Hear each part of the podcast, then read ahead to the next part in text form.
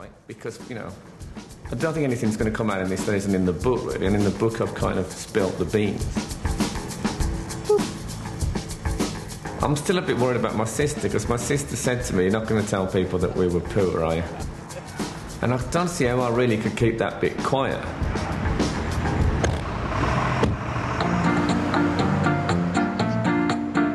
No, I don't think I can go tomorrow. I'm supposed to be seeing three girls tomorrow night at the same time.